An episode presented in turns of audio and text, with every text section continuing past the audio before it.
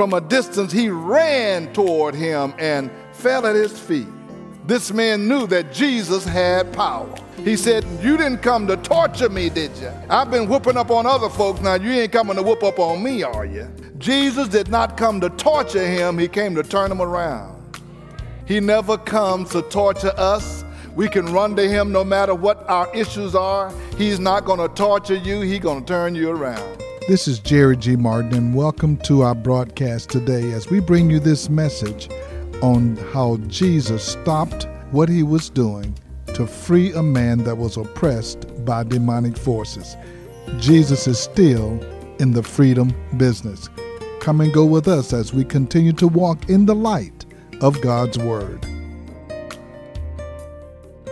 The Bible tells us that God so loved the world that he gave his only Son, that whoever believes on him shall not perish, but shall have everlasting life. Jesus was well aware of his mission. Immediately after his own baptism and his testing by the devil in the wilderness, he got to work doing what he was sent to do, and he has not stopped.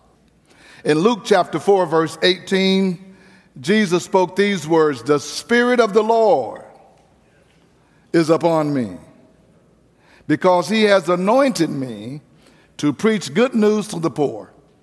He has sent me to proclaim freedom for the prisoners and recovery of sight for the blind, to release the oppressed to proclaim the year of the Lord's favor. The first thing we recognize is that the Spirit of the Lord was on him, and he was anointed, he was empowered to do the things that he was about to do. He preached good news to the poor. How many of us could use some good news? We talked about that, and we're not just talking about poor financially, but those who are poor in spirit. I said that you can have a whole lot of material things, but you can be broken and poor in your spirit and can't find your way. He proclaimed freedom for the prisoners, those who were held captives by habits and strongholds and things that just keep you bound where you can't be free to do what God wants you to do.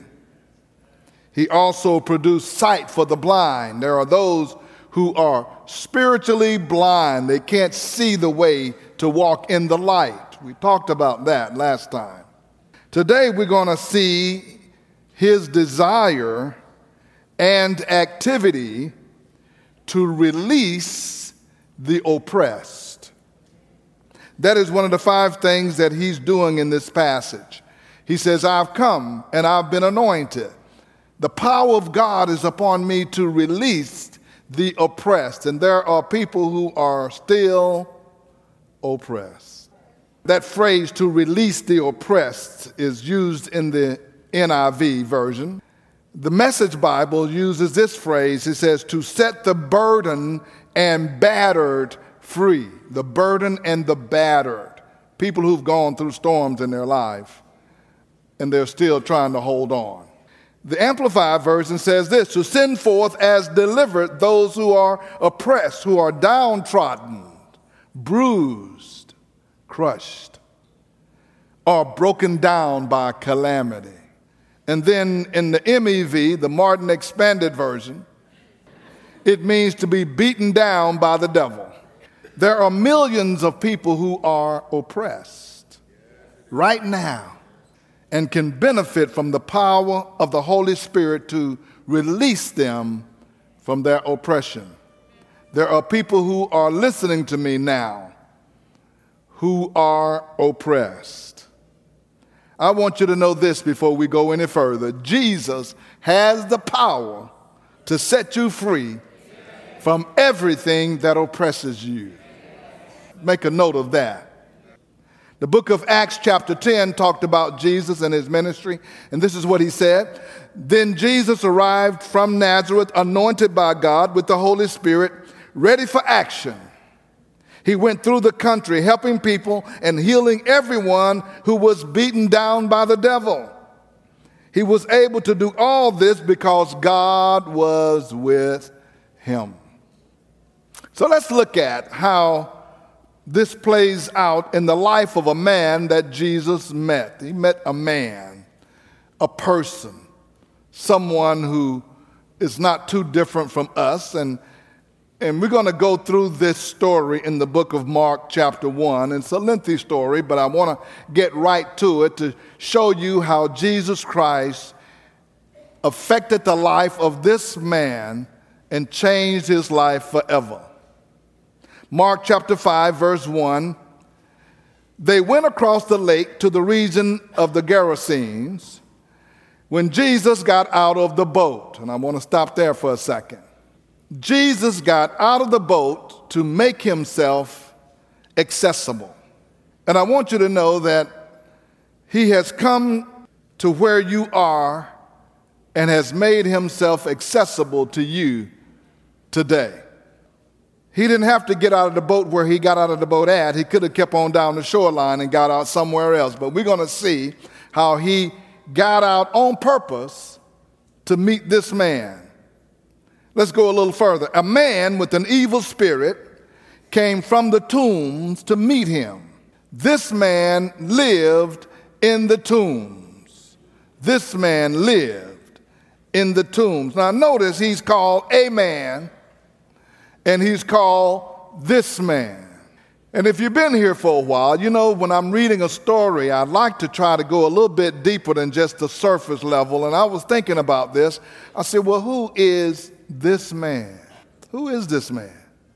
He's a man who shall remain nameless. We know that he's possessed by evil spirits, and we know that he's living in the tombs. If, if he was here today, he's living in the graveyard. But what was his life like before he ended up living in the tombs? Think about that. Who is he? What was his life like before he was possessed by evil spirits? He wasn't possessed by evil spirits when he was born. What happened? How did they get a hold of his life? And how did he end up living in the tombs? I'm thinking about him.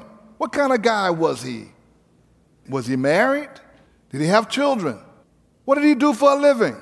Did he go to church before he ended up in the tombs? Did he attend Sunday school? Was he in the choir? Did he know anything about God? How did he end up there? He was a man. He's no different than we are. When we have hurts and pains, and when others disappoint us, or we have loss, Maybe we've been abused or abandoned and have failures and embarrassment. That can cause us to retreat to the tombs. And some people are there right now. We're going around like zombies. We're living, but we're just going through the motion. We just go out because we have to go out. We interact because we have to interact, but if the truth be known, we always retreat back into the tombs so we don't have to fool with nobody. You know, sometimes I'm driving along, and you've done this too. I, I see a homeless person or someone sleeping on the sidewalk downtown, and I wondered, how did he get here? What was his life like before he ended up where he ended up? And sometimes we hear stories, and they'll say, you know, I was educated, I had a degree, had a good job, had a family, but things started happening and I couldn't deal with it. And things begin to cycle out of control, and now I've ended up here. You know, it could have been you, could have been me. Jesus got out of the boat so he can meet this man. This man had some issues. So, what do we know about this man? I talked about what we don't know. We don't know how he got there. We don't know what his family was like. We don't know what happened in his life. We don't know how he got possessed with these evil spirits. But this is what we do know. We do know that he was possessed because the Bible said the man with evil spirits came. We also know that he lived in the tombs.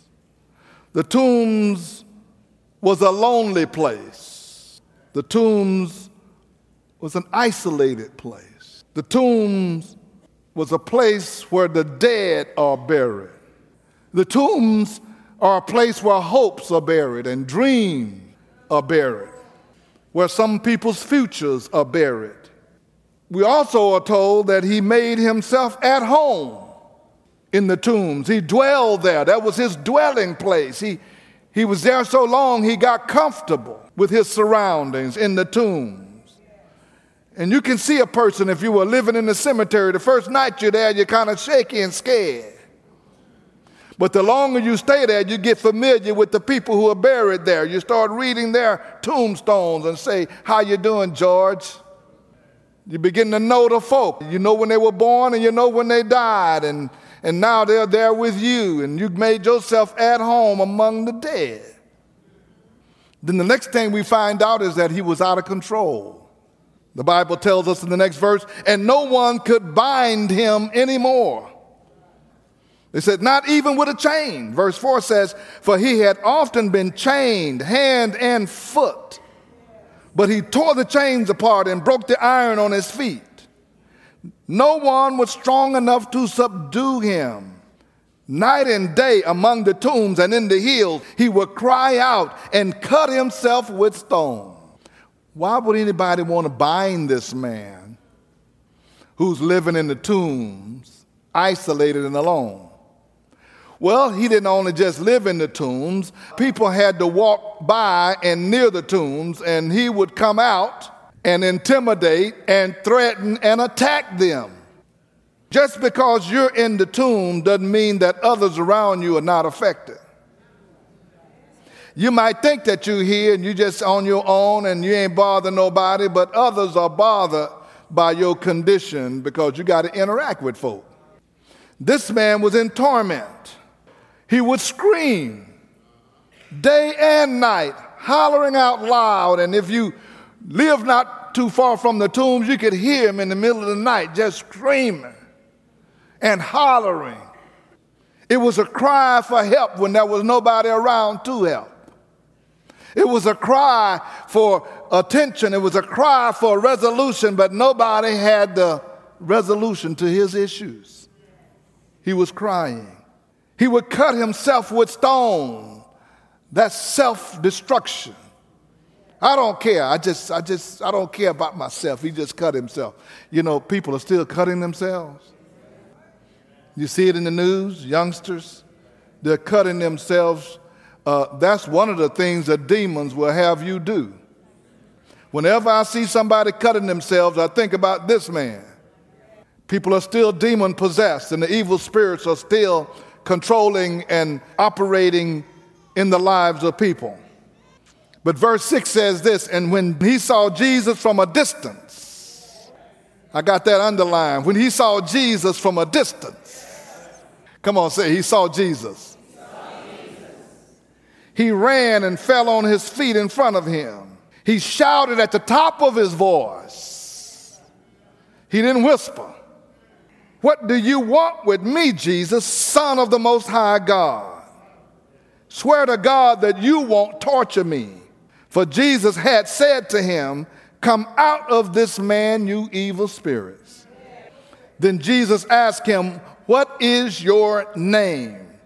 And he said, My name is Legion. He replied, For we are many. Now, I want to just point out to something. The, the man was talking physically, but the evil spirits were speaking through him.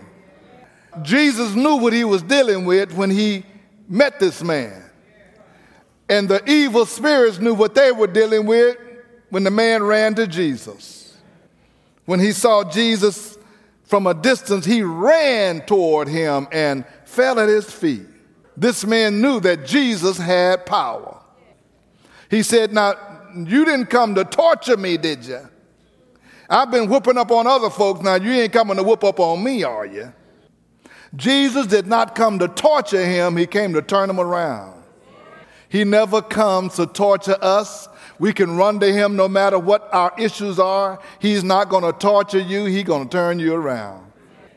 He was already tortured by the demons that controlled his life. He didn't need any other torture. Jesus came to release him from his oppression. Now, when Jesus asked the man, What's his name? the man said, Legions. Now, that's a strange name.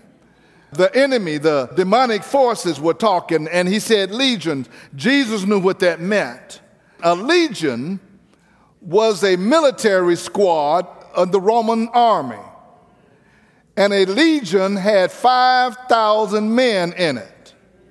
He said, Call me legion, because there's a lot of us in here. There was not just an evil spirit, there were demons in this man, and he said, it's a lot of us. You can be possessed by more than one demonic force. And you wonder why people are acting crazy sometimes.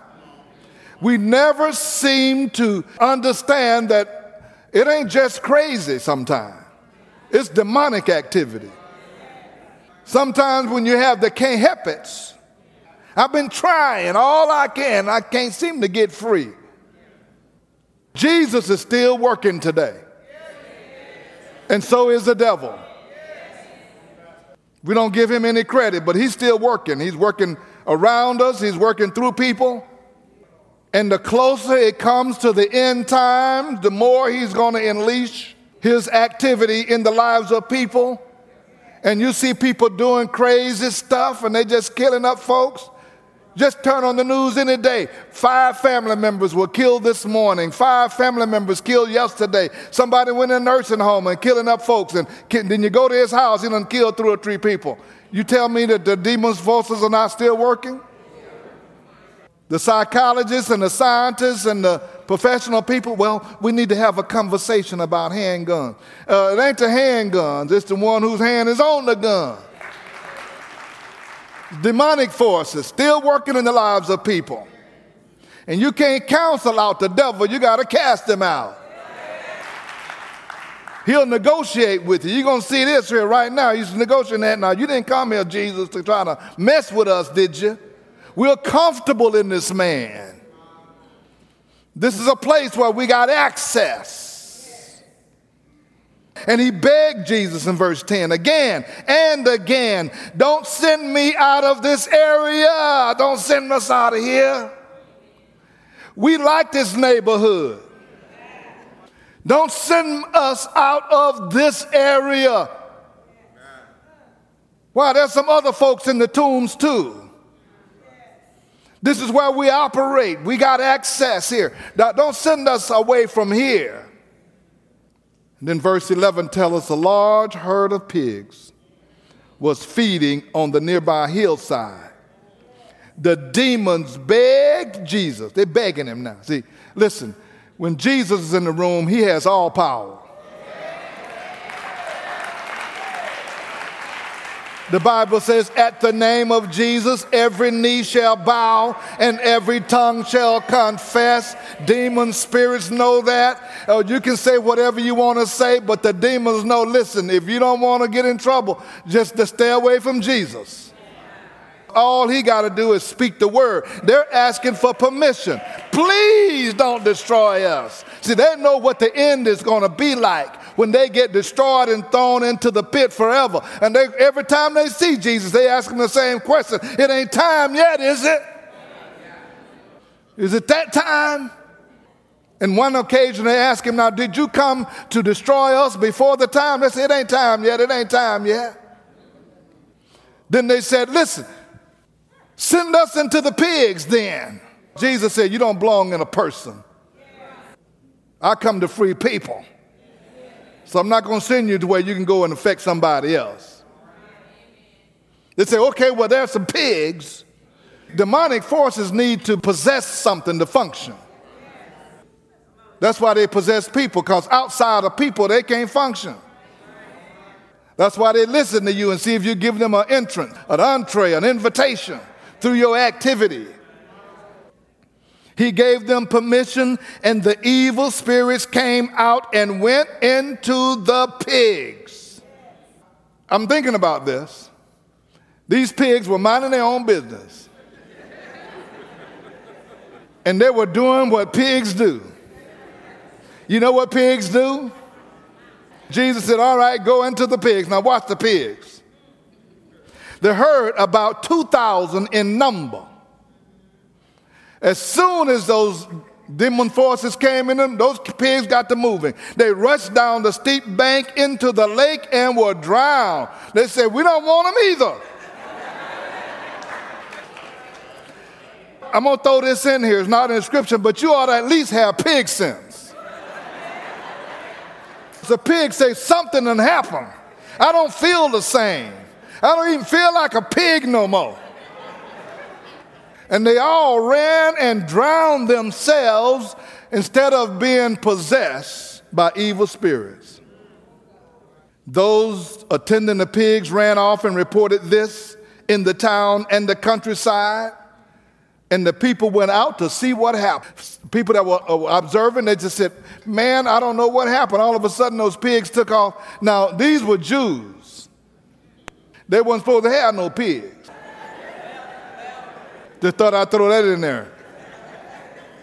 Jesus sent them out of the man and released the man from his oppression. So the town folks are going to come out and they say, Well, let's go see what happened, especially those who own the pigs. Look at verse 15. And when they came to Jesus, they saw the man who had been possessed by the legion of demons sitting there, dressed and in his right mind. I underline that. It made me think about what the old saints used to say. I thank the Lord because I'm clothed and in my right mind. In my church, they used to say closed, like the opposite of open. I'm closed and in my right mind. I'm like, I didn't know what they were saying until I read the King James Version and said they were clothed. I said, Oh, I'm trying to close my mind. Let me close my mind too.